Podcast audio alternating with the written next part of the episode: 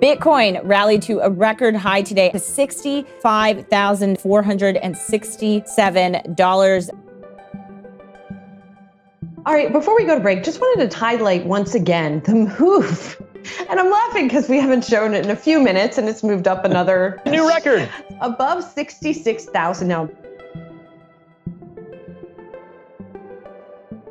It wasn't long ago that it felt as if nothing could derail the extraordinary rally in the value of Bitcoin and other cryptocurrencies. No matter what negative headline was thrown at the space, it just kept going up. And depending where you pointed your internet browser, the rally was either an obvious one that any dummy could have seen coming, or a fraudulent travesty to be avoided at all costs. On the trading floors of the Wall Street banks, there's a universal saying for a stock that just won't go down, no matter what rolls across the tape. In the lead up to crypto's latest crash, Bitcoin was bid only. I mean, why not Bitcoin 100,000 before year end? It's hard to, at least today, uh, make that bear case for it. Who's to say? I mean, what's the worth in trying to create some sort of fundamental explanation for why Bitcoin is ripping up today? It was a wild year last year, but there were some real breakthroughs. We saw cryptocurrencies really become part of the financial furniture, as it were. But here's the thing while the blockchain technology, which forms the plumbing through which the crypto markets operate, is complex, the majority of investors who buy and sell tokens on its various exchanges are unsophisticated private individuals, attracted by the prospect of easy money. And over the course of its latest bull market, the crypto space began to attract more of the complex structuring and financial wizardry aimed at pumping up short term returns, which has at several times in recent memory brought the entire global financial system to its knees. And that's why, in an abstract kind of way, it feels like we've seen what's going on in the crypto markets now before. The first major sell off in cryptocurrencies was triggered by the collapse of a bubble in speculating on new tokens, and it looked a lot like the dot com crash of 2000. When investors realized that just having the word com in your company's name didn't automatically make it valuable. Today, the collapse of the highly structured algorithmic stablecoin market and the way that subsequent financial stress is compounding through the system looks a lot like the subprime mortgage crisis of 2008.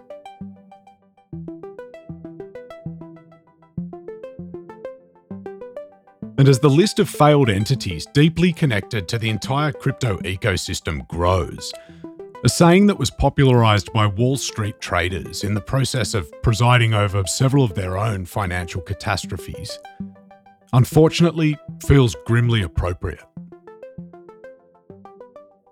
Markets go up by the stairs, but they come down in the elevator even for those die-hard Bitcoin supporters, the last 74 hours were a very rough ride. 50% drop go to those one-week losses right now, and they are brutal. More than 600 billion in market value wiped out from Bitcoin's peak alone. Ethereum, and Solana, Cardano.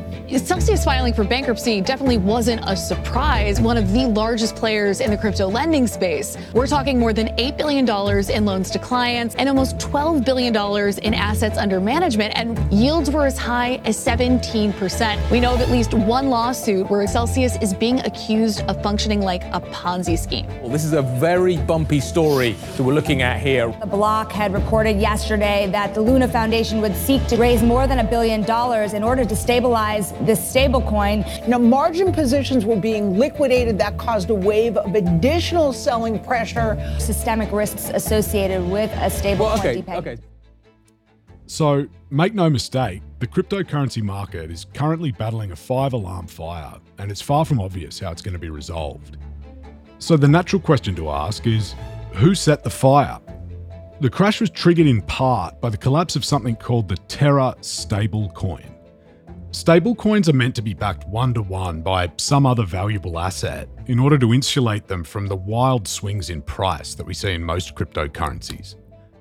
The idea is that if a stablecoin is backed by, say, one US dollar, and can be freely exchanged back for that 1 US dollar at any time, its price should more or less stay at 1 US dollar. And in theory, because stablecoins are less volatile than other cryptocurrencies over time, they're more suitable to be used in decentralized financial technology that operates on a blockchain. But in crypto's last bull market, some financial innovators invented a new concept that they said could deliver the same price stability without holding the same collateral. Instead, newly issued stablecoins could be pegged to other newly minted coins, which could mutually support one another's value. And they called their whiz bang new invention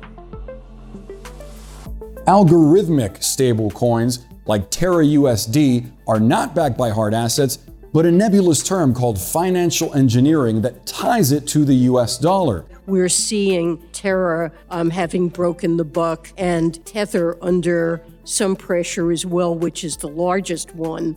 Although I can't say that they have reached the scale right now where they're a financial stability concern.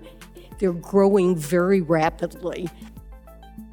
And as has happened so many times throughout history, when someone's come up with a new investment strategy capable of conjuring up huge returns out of thin air, initially, many unsophisticated retail investors, along with a few unsophisticated institutional ones too, couldn't get enough of it.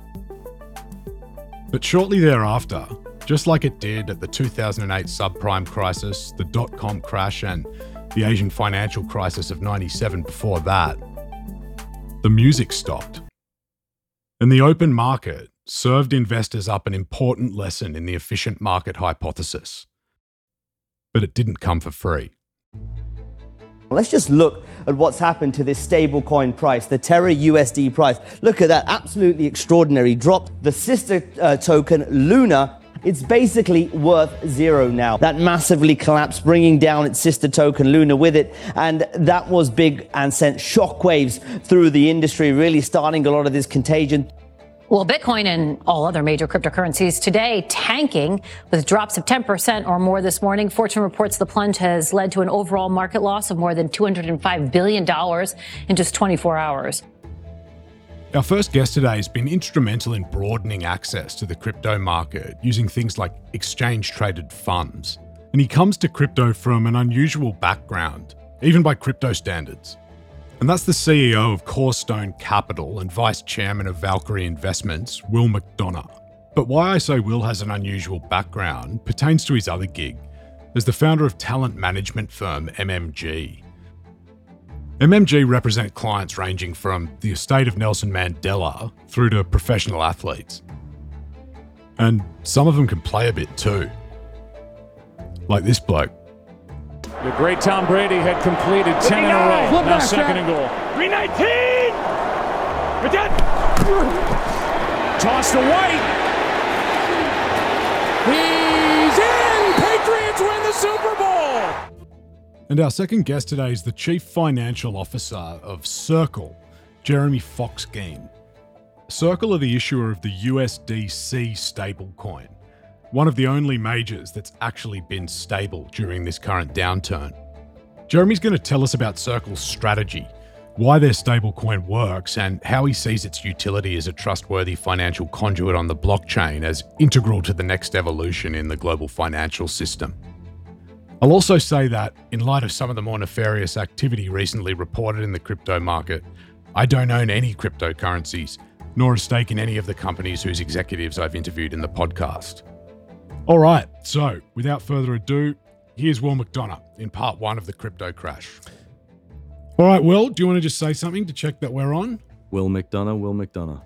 Loud and clear. Will, thanks so much for having me in. We're sitting here in beautiful Nantucket, Massachusetts. Uh, it's my first time here. It's a beautiful place, mate. It is a beautiful place. 30 miles uh, southeast of Massachusetts. Uh, they call it the nation of Nantucket, and when people leave it, they say they're going back to the United States. So today you'll have that experience. yeah, I mean, it's very. It reminds me a bit of the Cape, um, but it certainly has like a end of the world vibe because you're on an island and you're sort of a bit further out. Yeah, you know, there's a fun dynamic out here. A lot of settlers from England coming in this direction. Um, this at one point was the whaling capital of the world, and so as you walked the streets to to come meet, um, you walked on a bunch of English cobblestone, which gives it this really old school feel. And those cobblestones came over in the hulls of empty ships that were due to go back full of whale oil. Oh, wow. And so when they would pull into the uh, downtown here and into the docks, they would unload their hulls. So they used it as ballast and then. Correct. Right, right. Yeah, and so that's why it really feels uh, a lot older than uh, than even the United States of America is. Well, now I know who to blame for my rolled ankle. I was walking through the uh, through the streets on the way here. So, Will, thanks so much for joining us today. I think the topic of our discussion um, is going to be pretty broad and around cryptocurrencies from the perspective of the current pressure that's on the crypto market. Some would call it a crash, others would call it an unwind. Others would call it an opportunity. Others would call it an opportunity. there you go. I remember my first ever boss at Merrill Lynch in Sydney. The first thing he said to me on day one, I joined in on the 8th of August 2008, in the middle of the financial crisis. He sat the five of us down who were joining as grads and he said, I'll tell you something. I don't know any rich pessimists. Pretty good advice, I reckon. So, Will, I'd love if you told us a little bit about your current role as a CEO and founder of Corestone. Um, also, any sort of other um, activity that you're undertaking at the moment within the crypto space. I'd also love to know a bit about your earlier professional career, um, some of your success there, and what put you in the position that you found yourself in to be able to allocate the amount of time, focus, um, and ultimately money to to the crypto space. Yeah, um, as many, I, I came at via a crooked path. So um, I started my career actually when I was 16 years old. Uh, before I had my license, unbeknownst to them, I was driving the van for a, a local radio station, handing out bumper stickers and doing promotions for them. Um, pulled off a promotion at a Patriot game that almost got me arrested and ultimately got me hired to oversee promotions for the New England Patriots my senior uh, year in high school. What was the stunt? I was just uh, uh, we were driving in a place we should not have been, uh, handing out things. We, we, we kind of front ran a promotion that the team was trying to execute with our own, and got a little bit more attention to the radio station than to this the corporate sponsor. Uh, so about twelve months later, I was the one executing on behalf of the corporate sponsor. Um, but that was a, a fun jump into the kind of corporate world from a young age, and I was lucky to go to Boston College and and stay in the area so I could keep working for the Patriots. Uh, you know, through some bad years um, on the field, but um, as luck would have it, the year that I graduated from BC, we. Um, uh, won we uh, won the Super Bowl out of nowhere, 2001 Super Bowl, uh, which was, was a famous game in kind of the history of the NFL. We were opening a new stadium the next year, and so uh, I had started as a 17 year old, if you will, with uh, about 30 people working for the organization, and then graduated college as a 21 year old with about you know 300 people working for the organization. So just uh, by luck, ended up being more senior than I uh, probably should have been. But there was a big opportunity, and so I did that for the next five years. I was also lucky, um, you know, as those teams were so successful and their their stars were growing uh, globally. I was able to represent and manage the career of Tom Brady and and some of his teammates, which really put me in some fascinating rooms and, and led to some amazing introductions and opportunities for for both of us. Uh, one of those opportunities ended up being that we started a uh, fund of funds in 2007 in partnership with a firm called Avenue Capital in New York. In October of 2007, uh, we launched that fund, which is the tippity top before um, you know the the tide went out. That was right at the top. It was, it was, It- and that was our gift and our curse because we uh, we probably never would have gotten the business launched if it was six months later. But uh, it was also a very tough environment to launch a business. So I did that. We managed up to two hundred fifty million dollars uh, in that strategy, which was not what we wanted it to be, but you know we were still proud of it nonetheless. And then I was recruited away to Goldman Sachs in 2010 um, by Gary Cohn, who's another person I will jump in traffic for.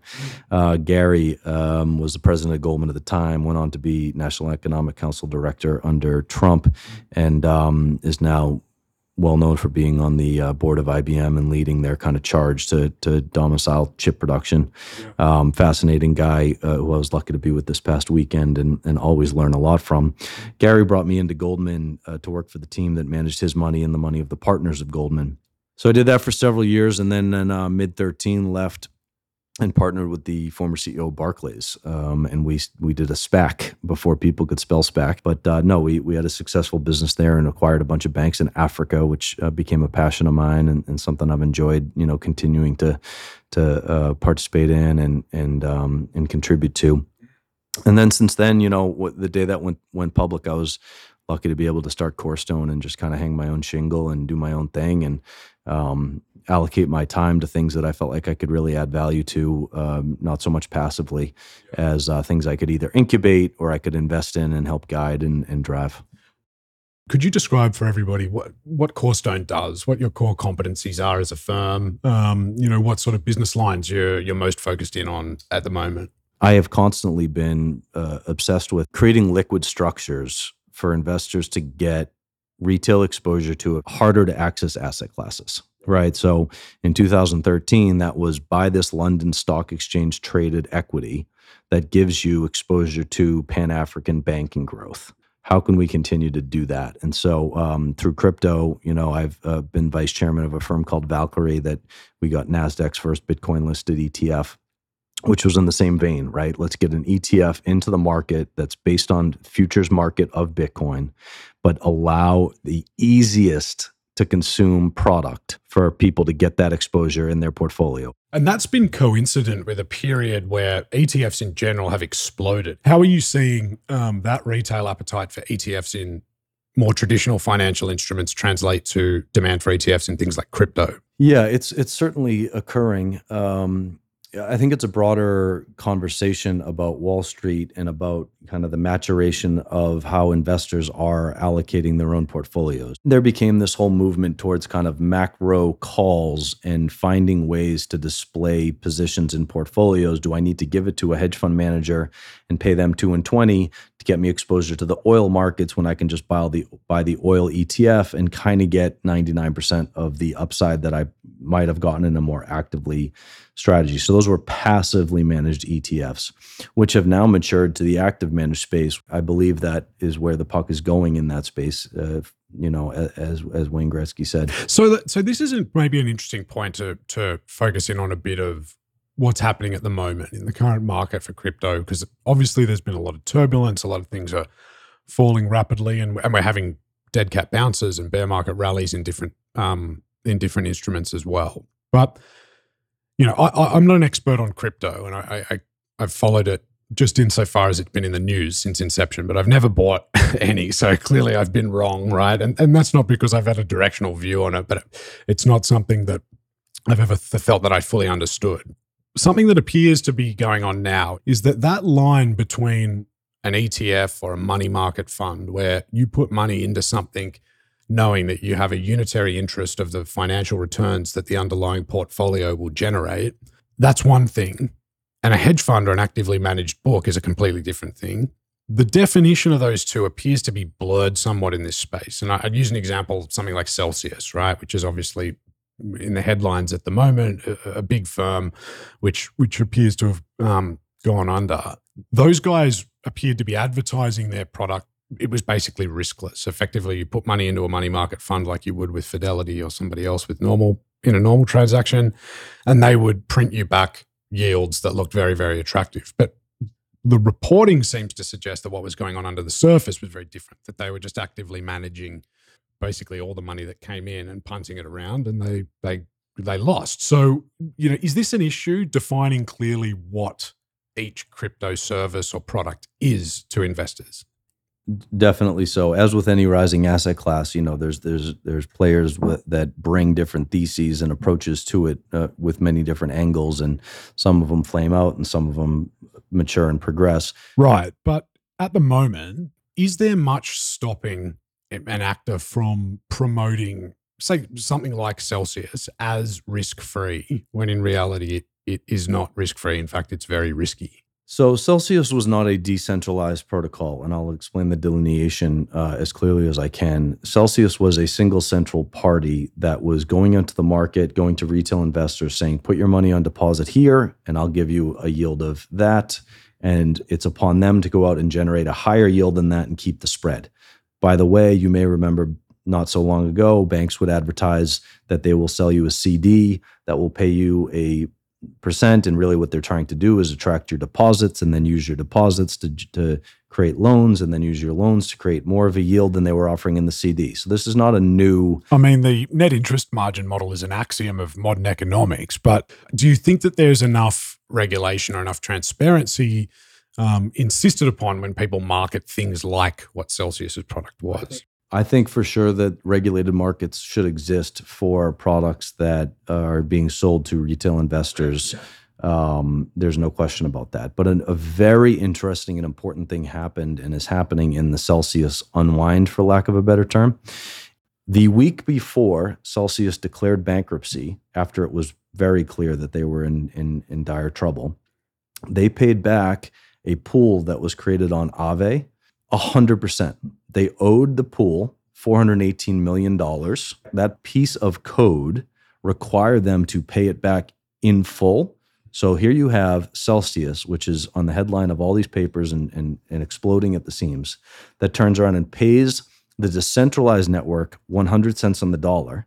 And so now what's going to happen over the next three, six, 12 months, most likely, is they're going to go through a bankruptcy process where a judge somewhere is going to sit and look around and say, okay, these retail investors are owed 88 cents on the dollar and these institutions are owed 66 cents on the dollar and they're going to allocate how much of the principal pledged you know as collateral within celsius is it who's getting what from that? So in that analogy how senior is a bitcoin investor in terms of the seniority of the capital structure? So if a typical entity failed, your secured creditors would be repaid, your equity holders would lose the the value of their equity. Like, where, what happens to somebody who's it's kind of like they've bought a high yield credit instrument or something by giving their Bitcoin to Celsius. Yeah, that that uh, what the retail investor used as their uh, collateral or whatever the retail investor put into the Celsius pool in exchange for that yield is not going to matter whether they came in with Bitcoin or US dollars. Right. What's been proven by this last 30, 45 days is that Celsius's investments that were decentralized and that were on blockchain have already been paid back 100 cents on the dollar. It's yet to be seen, but it would appear that Celsius is under collateralized for what they owe retail investors, and therefore those people are not getting back 100 cents on the dollar. Okay, this is really interesting. So I didn't understand this at all. So you're saying people who engaged with Celsius using a smart contract on the blockchain have been made whole. 100%. But the people who went to the Celsius website and what is the other way to give them What money? you said is accurate that if someone were to interact with a lending platform like Celsius that was decentral, they aren't at the discretion of a single central authority, a judge in a courtroom in Delaware saying you're awarded 88 cents or 66 cents on the dollar. The code defines that. And there's no way for those contracts to be under collateralized unless they're via an algorithmic plan, which, you know, we could explore as well as one of the more recent blowups. But This is a great point, though, and one that I didn't appreciate. So, I mean, it seems to me like insisting on that sort of structure might be a way going forward that we avoid some of the stuff which has happened more recently. Is that fair? Yeah, and insisting on it, you know, we all have the ability to vote with our dollars. Engaging with blockchains decentrally is far and away the safest hmm. way to engage with any financial contract. On a blockchain, if you were to say, I have, I'll say the term wired money into a contract, and the only way I can get that money out is if I complete that contract. It's code, it's not a judge in Delaware. It's code that until I repo- repay that amount, I'm not getting released what I put into it. And that was it was actually proven, which is so ironic to the whole Celsius story.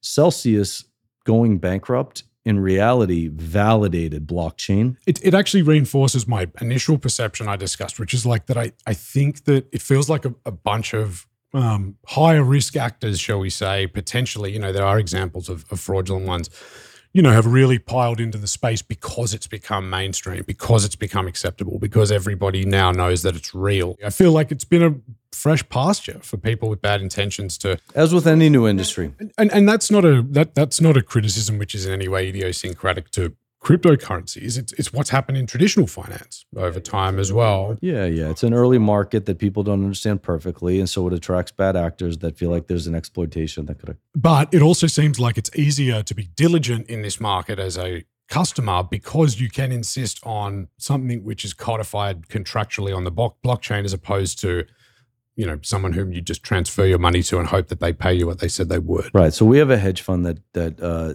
you know, and I'm not selfishly plugging this at all, but our hedge fund that trades in decentralized finance exclusively invests on chain.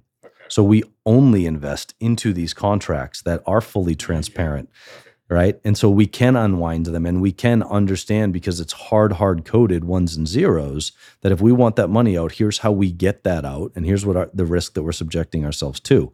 Celsius and actors like Celsius, they're centralized finance. They're not decentralized finance. Well, I mean, yeah, it's just it's just asking. It's a hedge fund, but but but but it's just one guy just holding all your money and punting it around.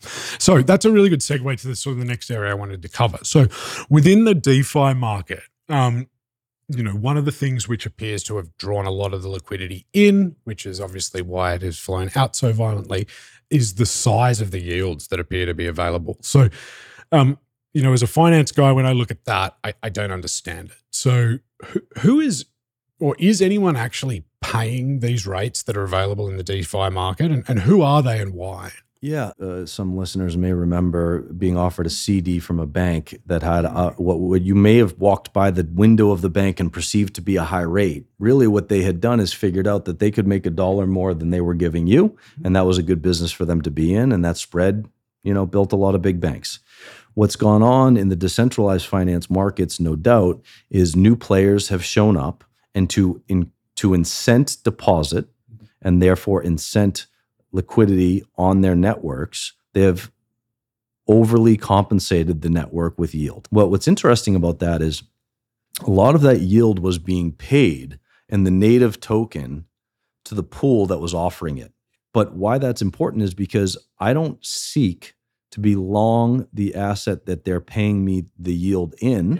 Yeah, exactly. Because it's a young, unproven it's like being paid with an IOU, right? It's like it's being paid with uh, warrants in a startup. Yeah, exactly. But it's fully liquid, so I can harvest that daily, liquidate it into a stable coin daily, and stick it right back in my back pocket if that's what I chose to do. And so this this kind of interlinks, doesn't it, with the idea of algorithmic stable coins and stuff? Because one of the, from my understanding, one of the sources of of very wide spreads that were available was a program similar to what you're discussing, which was set up to encourage capital to move onto the Terra um, chain. Is it is that the right language to move onto the Terra chain? Yep. Um, now it's, it's, promotional, basically, is the answer. Will it come back in that case? I mean, if people now know that these aren't real returns, is it done? Algorithmic stablecoins are going to have a hard future. I'm not sure we see any of those flourish anytime soon. But you know, with any new industry, I'm glad that it happened because it was a good kind of test and and people were able to really try it out and see if it did work. But does that mean if the algorithmic stablecoin market is going to be quiet, which I agree with you, and we'll talk about that, are there other crypto entities that are trying to um, you know incentivize people to put money with them via these yields? Like, are there other people willing to pay these yields away? Yeah, there's a great business called Circle which is USDC, is their stable coin, one for one backed with US dollars, uh, US based and regulated. Um, they've been very transparent and has subjected themselves to audits and been very clear about how they're holding their reserves. They're just purely in the business of offering a stable coin to their customers. Yeah. So, and that that's a really important d- difference, right? Because I think that those are two different types of businesses. One that holds a portfolio of dollars, which is transparently accounted for, the the later innovation in air quotes of algorithmic stable coins where via this complex derivative math you know you're meant to try to arbitrage the price of two things upwards against one another i don't think will ever work i mean it's like trying to turn copper and bronze into gold but if there's less people in the algorithmic space is there still enough stablecoin issuance to generate those higher yields and for there to be a functioning stable ongoing source of yield for retail and institutional investors? Uh, there is certainly, um, I, I, believe today more so than any day, uh, a stronger market for that moving forward than there ever has been. In times like this, when there's been a bit of a of a, a retreat in the pricing and in the, the lending activity, yields have come down massively because there's not as much competition for deposits. There's a flight to quality. Everybody wants to be in USDC. They don't want to be in the next hot thing. Um, and so, because of that, yields offered are down. However, I have no doubt that they will return when you know these markets stabilize a bit because competition will rise competition will drive you know f- folks offering more yield uh, etc What you say there kind of touches on a few of the original thematic questions about Bitcoin, which would- would have been more natural for us to talk about at the start, but they're worth talking about. So, in your view, is Bitcoin ever going to become a currency in the traditional sense that is widely used for goods and services all over the world? Or is it going to be something which does definitely have a use case? I mean, there's no question that there is intrinsic utility in Bitcoin at this point in time, but it is limited in its issuance. That's kind of the whole point, which makes it naturally deflationary over time, meaning that there can only ever be 21 million of them. So the more people that want to use that 21 million to buy and sell things, the more Bitcoin will appreciate in US dollar terms. That over time is a barrier to the use of a currency by a large number of people because when $1 buys you more things tomorrow than it does today, you're more likely to hang on to that dollar. And that's what happened in Japan, right? For like 20 years. yeah bitcoin as the first cryptocurrency certainly was used as a currency in its in its early years it's definitely been more of a store of value vehicle some people associate it more closely with gold than they do with us dollars Yeah. Because people hold gold and you know if i were to buy you a drink i might pay i, I doubt that i would pay with gold because it's harder to Well, that's why Bitcoin is a better inflation hedge than gold, in my view. Like, I, I've never understood the argument as to why gold is an inflation hedge. Its utility as a superconductor and in jewelry is, you know, irrelevant to the size and the value that's been ascribed to it as an inflation hedge just because it's scarce. And as you say, no one's taking gold galleons down to the pub, right? And we've got better superconductors. Whereas with Bitcoin, it is scarce, but also there's a whole raft of things you can use it for. Well, I, I saw a funny uh, YouTube one time that it looked like you know the Stone Age, and a guy walks up to a bar in the Stone Age, and he's got a whole, and the, the bartender's sitting there with a whole bunch of vegetables and and potatoes uh, behind him, and uh, the guy says to him, he's got a bar of gold, and he says to him, "I'm going to give you this bar of gold, and I want those vegetables." And the guy behind the bartender says, bug off, get out of here. What are you talking about? He's trying to get the bouncer to kick him out of the bar because why would I ever accept a rock for a vegetable? Yeah. Uh, it's kind of archaic to think that people use gold for trade. Uh, gold for a long time was used as the reserve currency. Uh, you know, until 1971, the US dollar was one for one with its gold reserve. And that's the that's the historical context for why it has become, you know, again in air quotes, an inflation hedge or a store of value. But that whole question of utility and intrinsic value, to me, there's a much better answer to that question with Bitcoin, which you can use to do stuff and easily trade in and out of and easily divide into small pieces and stuff like that. I don't think that the future of Bitcoin is transactional. And whereas, you know, things like Circle I reference are these stable coins that are truly, you know, uh, compliant and backed and, and safe, people use those to, to transact all the time. It's also predictability, right? So if I have to pay my light bill on the 31st of the month, I want to make sure that I know that like Bitcoin's not going to trade off 10% and I'm not going to not have enough to pay my light bill. So I want to be holding a more stable asset. Volatility is not good for for budgeting. Um, do you think Tether's a fraud? I don't. I, I know many of the folks that were behind that. Um, So what's going on there then? Because it's um, just for everyone's benefit who's listening. Uh, there, there's been for a long time now um, skepticism around. I think the world's largest stable coin. Uh, yeah, it, it was the first stable coin. It, it, it has been the largest stable coin. Um, they have not done a good job of PR where they, n- nor regulation, because they take the view that they are not subject to regulation because they're decentralized, which happens to be true.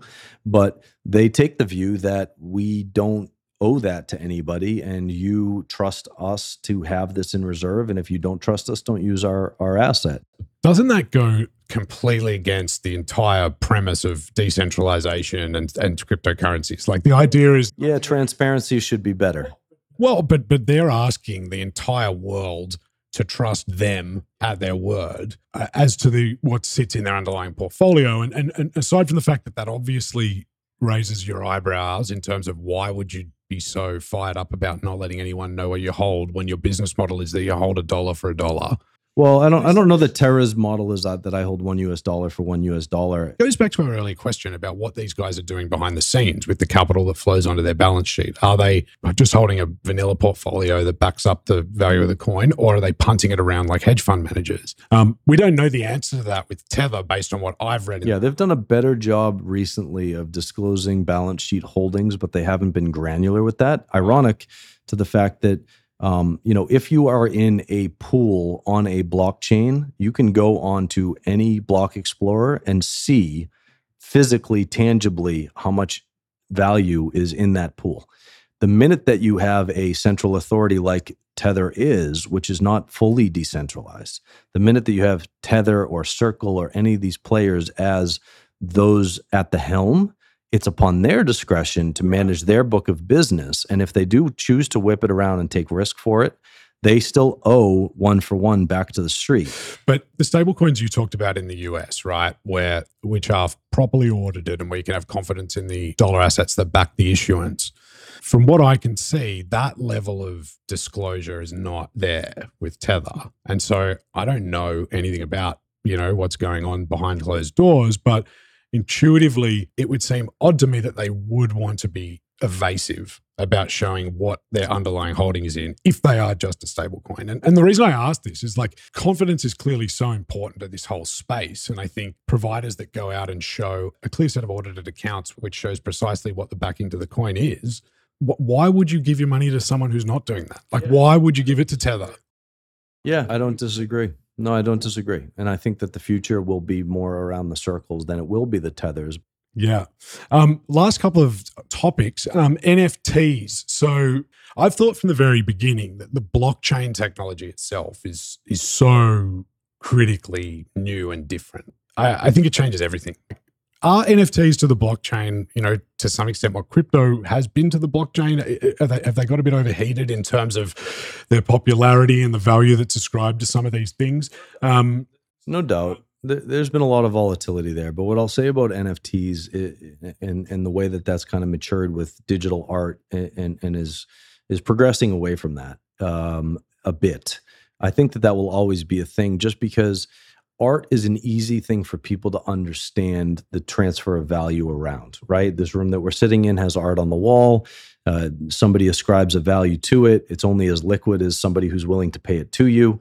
Um, but people are people have bought and sold art, whether it's a photograph in their bathroom or a expensive, you know, Picasso. It's the same thing with buying a piece of land or or, or a real estate a home or a condominium, whatever it might be, you have to go out and get a title search to ensure that that's not an encumbered asset and that I didn't pledge it against some other asset that you didn't know about. With NFTs, the reality of that is NFTs are just chain of title.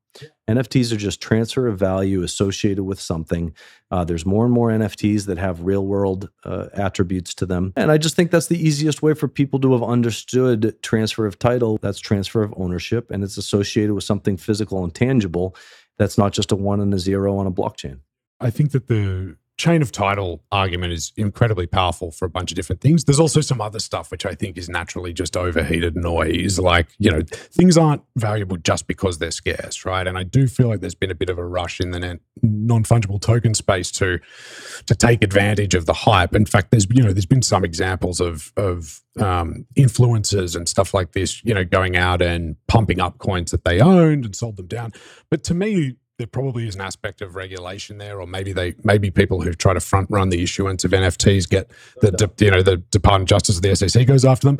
Like, does this is just a process, right? And and no doubt. Do you think over time some of the less compelling use cases for NFT will fade away towards the more the realer stuff? That's happening, and as well as the validation of you know is your watch authentic? You know, I want to be able to go check the serial number and see that I'm the that the person I'm buying it from is the right owner and it's not something that they swapped out into the into the box with the paperwork for something that they bought in Times Square. You know, so it's just chain of title and it's just transfers of value. Um, I do think that we would benefit from regulation for a lot of the on ramps and off ramps. I think that a lot of the uh, attrition that's occurred in the space has been gambling.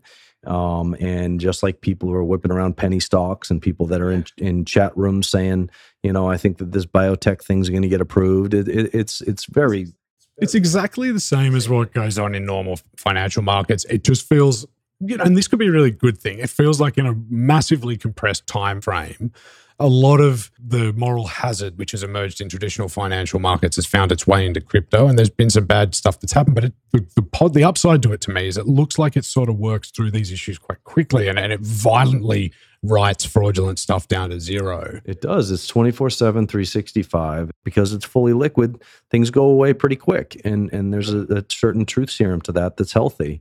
Um, and, and I think over time, that liquidity and, and that transparency is, is a good thing for the market. And ironically, that's what a lot of the folks that are standing on their soapboxes screaming for regulation are, are aspiring to get transparency and liquidity and, and fairness.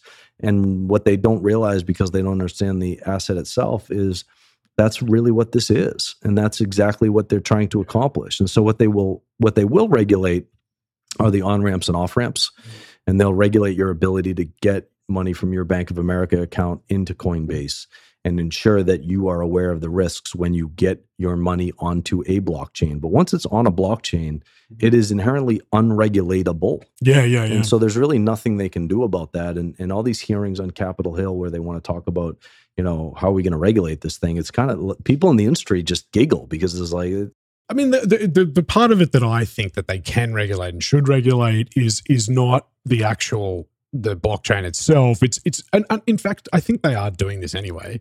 Is they should just continue to go after anybody who's fraudulent in the way that they market any product, right? And and perhaps that's sort of working. It's healthy. Look, efficient markets are healthy, right? You're on the island in Nantucket where you can afford to charge probably more for a glass of whiskey than you can afford to charge in uh, Cape Cod, uh, because it's an it's it's a smaller demographic here, and the supply and demand, and there's more demand than there is supply, and so therefore people name their price, and and if you don't like the price, you don't order the whiskey.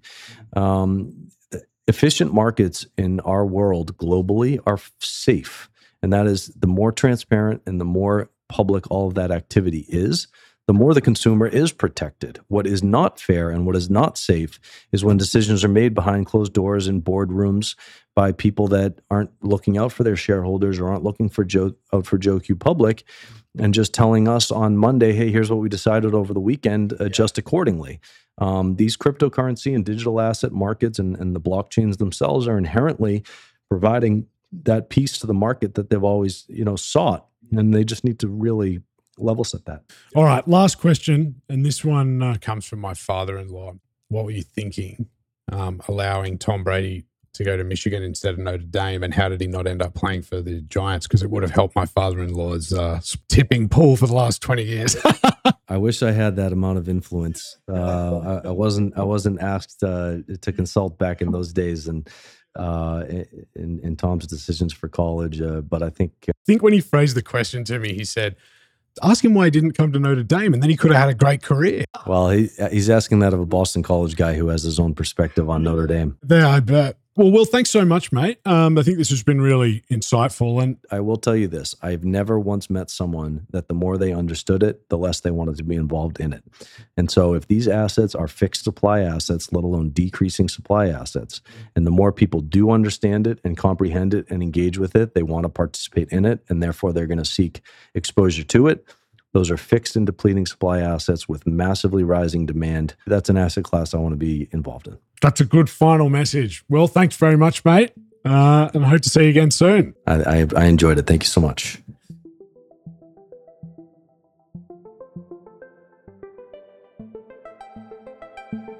And now we're going to meet Jeremy Fox-Geen. Jeremy's the CFO of Circle, the issuer of the USDC stablecoin, which, unlike most of its peers, has actually held its value during the current downturn. Jeremy and I sat down in New York City this week, and I kicked off by asking him about his path to his current role and what he makes of the current sell-off. Here's Jeremy. But let's um let's kick off. So I come to crypto as something of a novice. Um, so forgive any of my silly questions as we go through um, the interview. But in your own words, I'd love to hear Um, your background, how you ended up in the role, and, and how you ended up living in the States, stuff like that. In many ways, I view the various arcs and elements of my career to date as bringing us here to this point. Um, I started off 25 years ago, um, much like yourself, as, a, as, an investment banker with an offer out of college, and I just kind of followed the herd.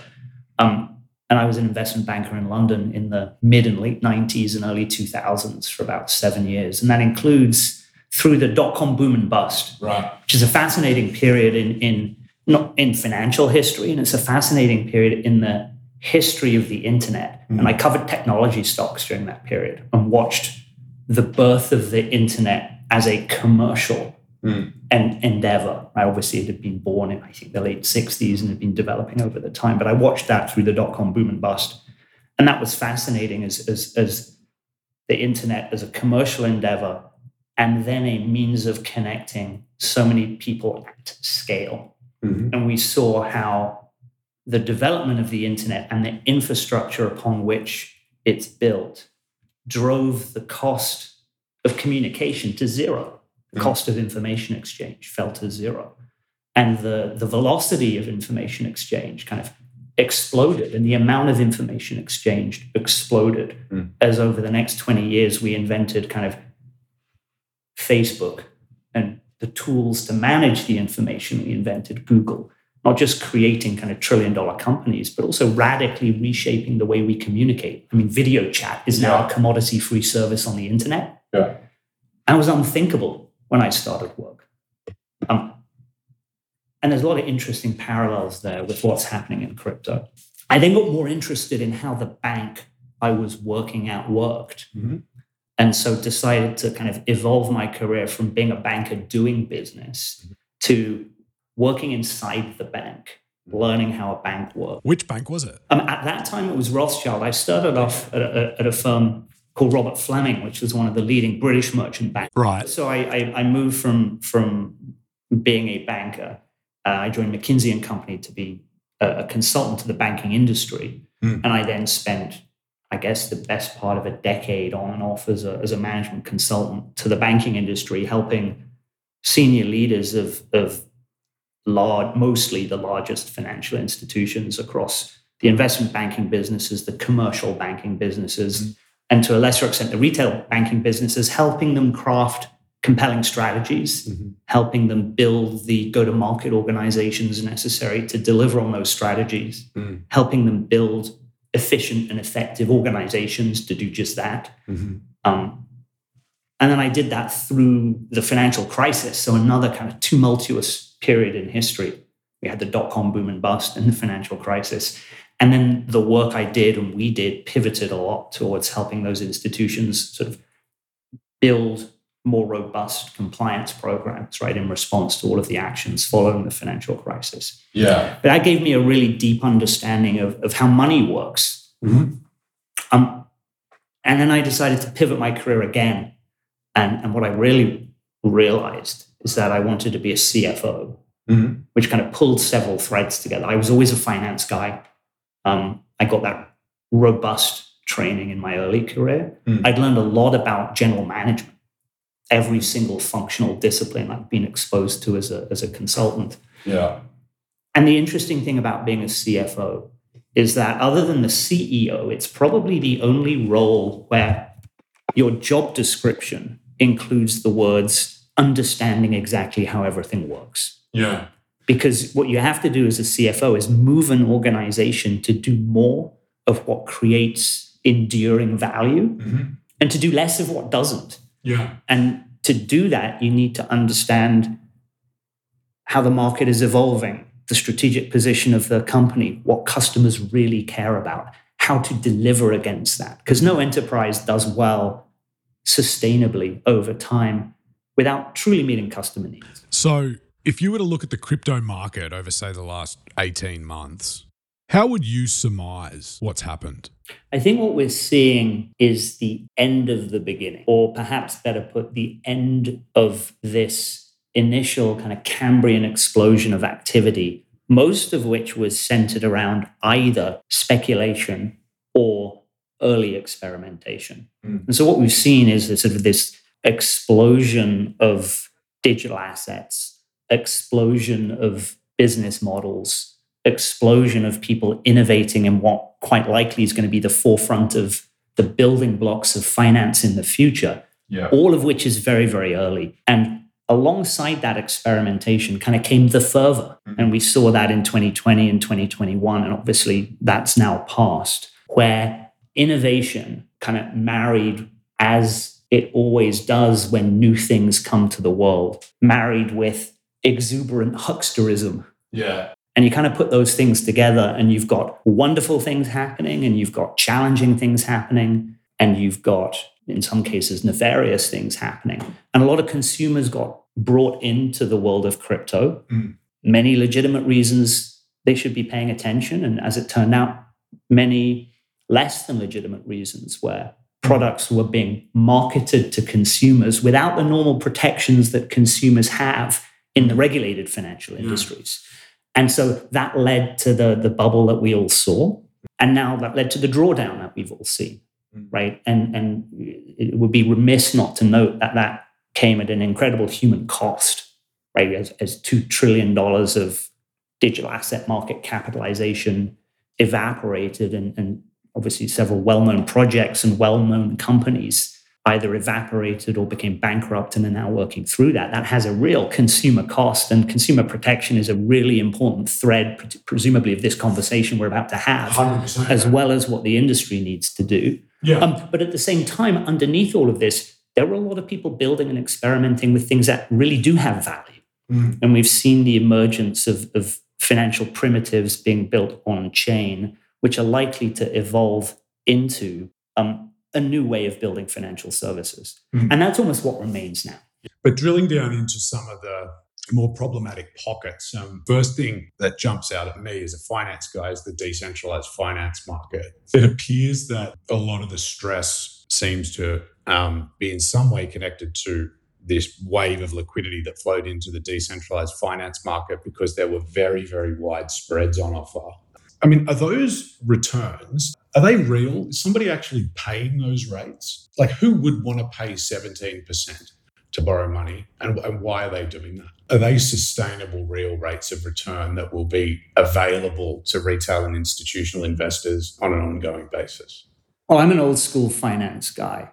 And despite all the change that's happening in the world, the one thing that isn't going to change are the fundamentals of corporate finance. If something looks too good to be true, it probably is too good to be true. You put those two things together, I think that answers your question. Yeah. If someone is offering a risk free return of 20%, Mm. something's wrong.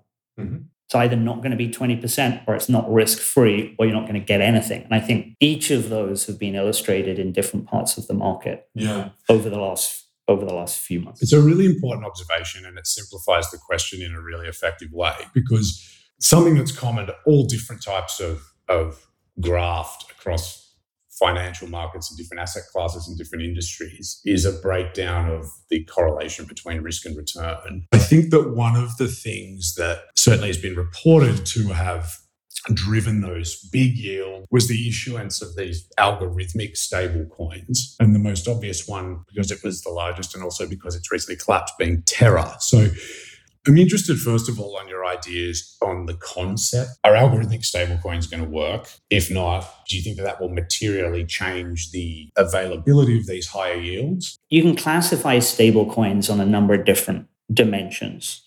Are they backed by something? Are they regulated? And are they in some ways using an algorithm to maintain their stability? Now, the project you referenced, Terra, it, it was an algorithmic stablecoin that was backed by the Luna token, and it was arbing between the two that purported to give it stability to a dollar. Um, but as you noted in your question, neither of them had any intrinsic value. And so this was just, it was an arb based upon faith, based upon the faith that these things would keep going up. And, and there was nothing intrinsic there. And on the one hand, that was obvious from the first that's look. Why, that's why it's so confusing because there's been all sorts of other examples of, of markets evolving to a place where they, without saying it, only work because the underlying asset price is going up. The most obvious example is adjustable rate mortgages in the United States, right? This happened in this algorithmic stable coin. It's, it's even more surprising because of the lack of intrinsic value. It looks like they're trying to turn copper and bronze into gold. I mean, you can't make something out of nothing. Value comes from real world utility. Totally. Always. Yeah. Right? It doesn't magic from somewhere and you can't engineer it. Mm-hmm. Financial engineering can move it, and mm-hmm. can slice it, and can package it. But ultimately, the value comes from solving people's problems in the real world. And you know, that project wasn't solving a problem. It grew because of the promise of yields you've called unsustainable that were unsustainable because they weren't being generated from any actual utility. But that's what fueled the growth. Exactly, and that's the point, right? Because you and I sit here and we look, we can identify that weakness in this concept very easily and quickly. Perhaps your average uh, person on the street who doesn't work in finance is not able to, but more so when there's when there's an intermediate actor who's willing to purport those returns to be higher quality than they are, than they are. That's I think when you really get into trouble. And so, for the outlook for regulation, I imagine a sensible place for regulators to focus would be on how companies, centralized finance companies, are marketing their services, um, so that people don't you know think that they're, they're, they're exposing themselves to a lower amount of risk than they are. I think that's exactly right, and I think we're going to see that. Um, In the, the the you know the, the recent months in the digital asset markets, we've seen we were talking about kind of algorithmic projects, but we've seen many organizations seeking effectively deposits from consumers so that they can on lend them to make a return. We've seen the risks inherent in those business models brutally exposed and brutally because mm. of the consumer cost of all the people who've either lost their money or have their money currently trapped in, in bankrupt institutions. Mm. These were unregulated shadow banks and they've Yeah. been exposed for what they were. That's actually a good analogy. It does look a bit like the shadow banking market in China after Beijing regulated deposit rates. It does have very similar aspects of that cowboy riskless return mentality, which has led us to where we are. But I think it's a good um, segue to talk about the other type of stablecoin, um, you know, which which your company Circle has made its core business. Could you tell us a little bit about what's different between Terra that isn't backed by something with intrinsic value and say USDC that Circle? Well, what's the right word for that? Mints or makes? I'd use the word issues. So Circle is the issuer of the USDC stablecoin. Um, and yes, it is very different from many of the other projects in the market in that for every one USDC issued, there is one US dollar in the care of the United States regulated financial services industry and system, which means the stablecoin is, is fully reserved, backed by US dollars, uh, and that customers are able to mint and redeem their USDC for dollars and exchange it um, effectively on demand. This is not a fractional reserve banking model. This isn't like taking deposits, leveraging them up, and then mm. going and making small business loans. Yeah. The USDC reserve is held roughly 80% in short duration US government treasuries and 20% in cash in the US banking system, which gives sort of a depth of liquidity such that if there's $55 billion outstanding, such that if all USDC holders wanted to redeem all of USDC, that could just happen. No, you can do that in a day in the US. You're you're limited by the settlement capabilities of the traditional banking system Right, at the willing back end. The way to think about this is that we are building a, a platform infrastructure for money on the internet. Mm. Right. And like good platform businesses, it's a network effects business. Mm. So there's a little bit of what you were suggesting, which is there is a piece of first mover advantage, which is if you've already built on this, why do you need to build on something else? Yeah, it makes sense. Do you think Tether's a fraud? I think there's a lot written about Tether. I think it's pretty clear that Tether fulfills an important role in the digital asset ecosystem. What role is that? Well, Tether was born when China, I think its first time, sort of banned crypto companies, and Yeah, the people who traded digital assets needed a form of offshore shadow banking. Mm. because they couldn't access the financial system. It's like a Macanese casino. And and But- Tether provided that. And the fact that Tether exists today is illustrative of the fact that there is demand for what they offer. Well- the point that, the point I'm trying to make is we're not offering that. I we offer something different. Right. So, and then the reason I ask, but I think it's it's central to what's going on in the markets right now to understand why Tether's different from Circle. Now, Tether, from what I can tell, and I don't have any, I don't know anyone who works there. I've got no insight into to what's going on behind closed doors, but I can come up with no reason why they completely and wholesale refuse to properly disclose the portfolio holdings which back up their stablecoin issuance in the way that your company does, right? The tea leaves to me, th- this doesn't look hard to forecast what's going to happen here. The reason I bring it up is do, do you worry that you know th- th- this impacts all stable coins, or do you view it more as an opportunity to describe to the market why you're different? I think what you're seeing is is is the movement of the digital asset markets from what I think I called earlier sort of a speculative phase mm. into a utility phase. Mm. And what that means is more and more and more institutions, category leading companies, mm. are thinking, how are we going to incorporate this new form of money Mm-hmm. into our business? How are we going to accept payments? How are we going to transact using it? Mm-hmm. And I think when those sorts of institutions at the, the top end of the market are doing their research mm-hmm. as to what do we want to build upon, they want to build upon something that is transparent, something that is trusted, something that is regulated, right? And they're forming their conclusions. I think at the other end of the market, the developers who are, are innovating in all sorts of different ways, I think they're also learning about the different risks and the different risk profiles of different digital assets. I think part of the conversation is the last few months have brought that in sharp relief Yeah. and have really raised the number of conversations that are happening about risk profile. if we are going to arrive at a place where we have where where the blockchain is used as you've described it we're going to have to arrive at a place where we insist on transparency. I think the market will insist on transparency. And so I think Tether will naturally go away over a long time, right? So that's why it's probably a moot point to say, are they, are they telling us the truth or not? Long term, I think your model just clearly wins. But shorter term, isn't it surprising that in a market which is all about decentralization and that the biggest stable coin in the world is run by a group of people who are asking you to take take them at their word about what they hold in the portfolio against it. It just seems incongruent with the whole ideology of the market as well to be this opaque. Uh, no, and, and there is an important point in what you said, which is over time, as the blockchain is used more and more for what you might call real world utility value, right?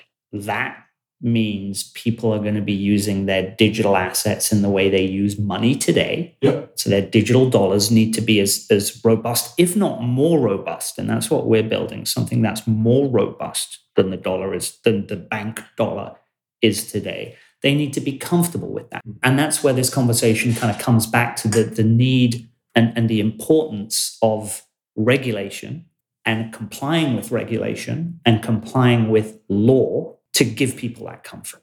And that's that's exactly what the last sort of topic I wanted to discuss. And that's the outlook. So do you think we're almost at like a, an ideological fork in the um, in the evolution of this whole space where like it, it feels to me like some firms like Circle are standing up as the adults in the room in, in this market sell-off and and that's putting into sharp relief the volume of, of shit that's been out there in terms of people trying to make a quick buck in this space, right? Going forward, I mean, what do you and your and Circle think about the outlook for regulation in terms of what's likely, um, but also in terms of what you think would be the best um, areas to focus on? Again, there's a lot. There's a lot in your question, right? and I think there's always going to be, just as there are today, people who are ideologically and intellectually committed to ideas of decentralization, to ideas of moving away from government, to ideas of that individual mm. freedom. Where we sit, I think, is in a very realistic point, mm. which is for the vision we've set out, where more and more real world activity of transactions and remittances and movement of money happens on chain, mm. that's going to be regulated because that's what governments do. They look after their people by having proper consumer protection regulation to ensure that people who hold themselves out as something are actually that something. And so consumers don't need to worry about it, just like we have the banking regulations in the United States today. Mm-hmm. That means that you and I don't worry about the safety of our dollar, whether it's in, in Citibank or New York Community Bank. You asked about the outlook for regulation. Mm. Well, we are well regulated today, right. Right. We're regulated as a payments company, which is what we are, in exactly the same way and under the same laws and regulations as other large payments companies like um, yeah, Apple with Apple Pay and Apple Cash, for example, and PayPal and Venmo, for example. Mhm. Um,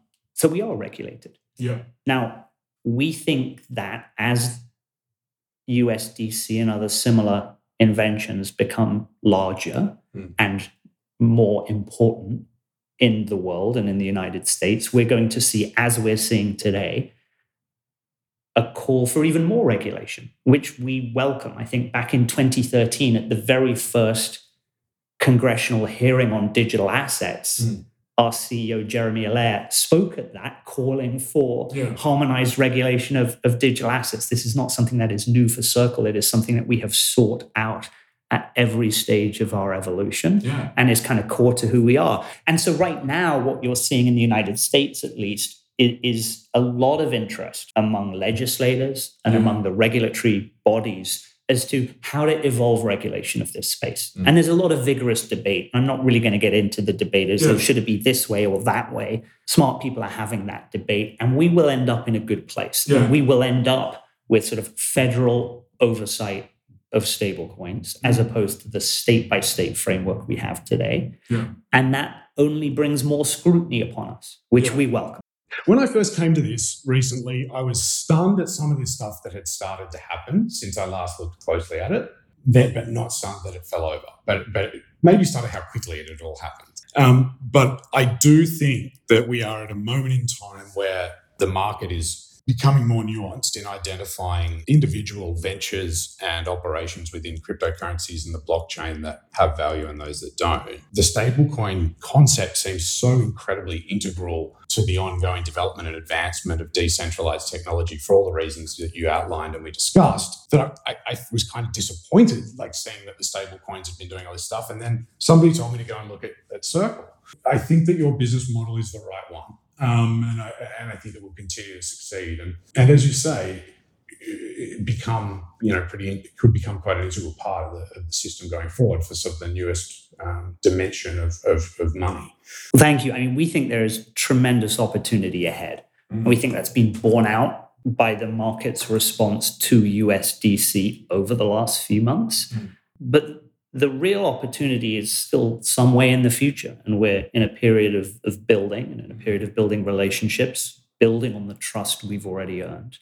And it's more a case of watch this space. I think you've started to see how at scale, real world companies are building on USDC. There's been a number of announcements over the course of the year, right? Whether it's whether it's MoneyGram building on USDC or Twitter doing USDC payouts to creators, whether it's BlackRock actually investing in Circle as a corporate strategic stake and as part of that partnership. When are they going to buy the rest? Well, I don't think that's going to happen, but as part of that partnership, exploring capital markets use cases, right? You're seeing as the signposts to the future. Jeremy, thank you so much. Um, it was really, really interesting sitting here talking with you. Um, but uh, look, I think you guys are doing all the right things and, uh, and well done and keep up the good work. Thank you. Look, it was a pleasure to talk to you. It was a terrific conversation. I hope your listeners enjoy it. Thank you. Thanks.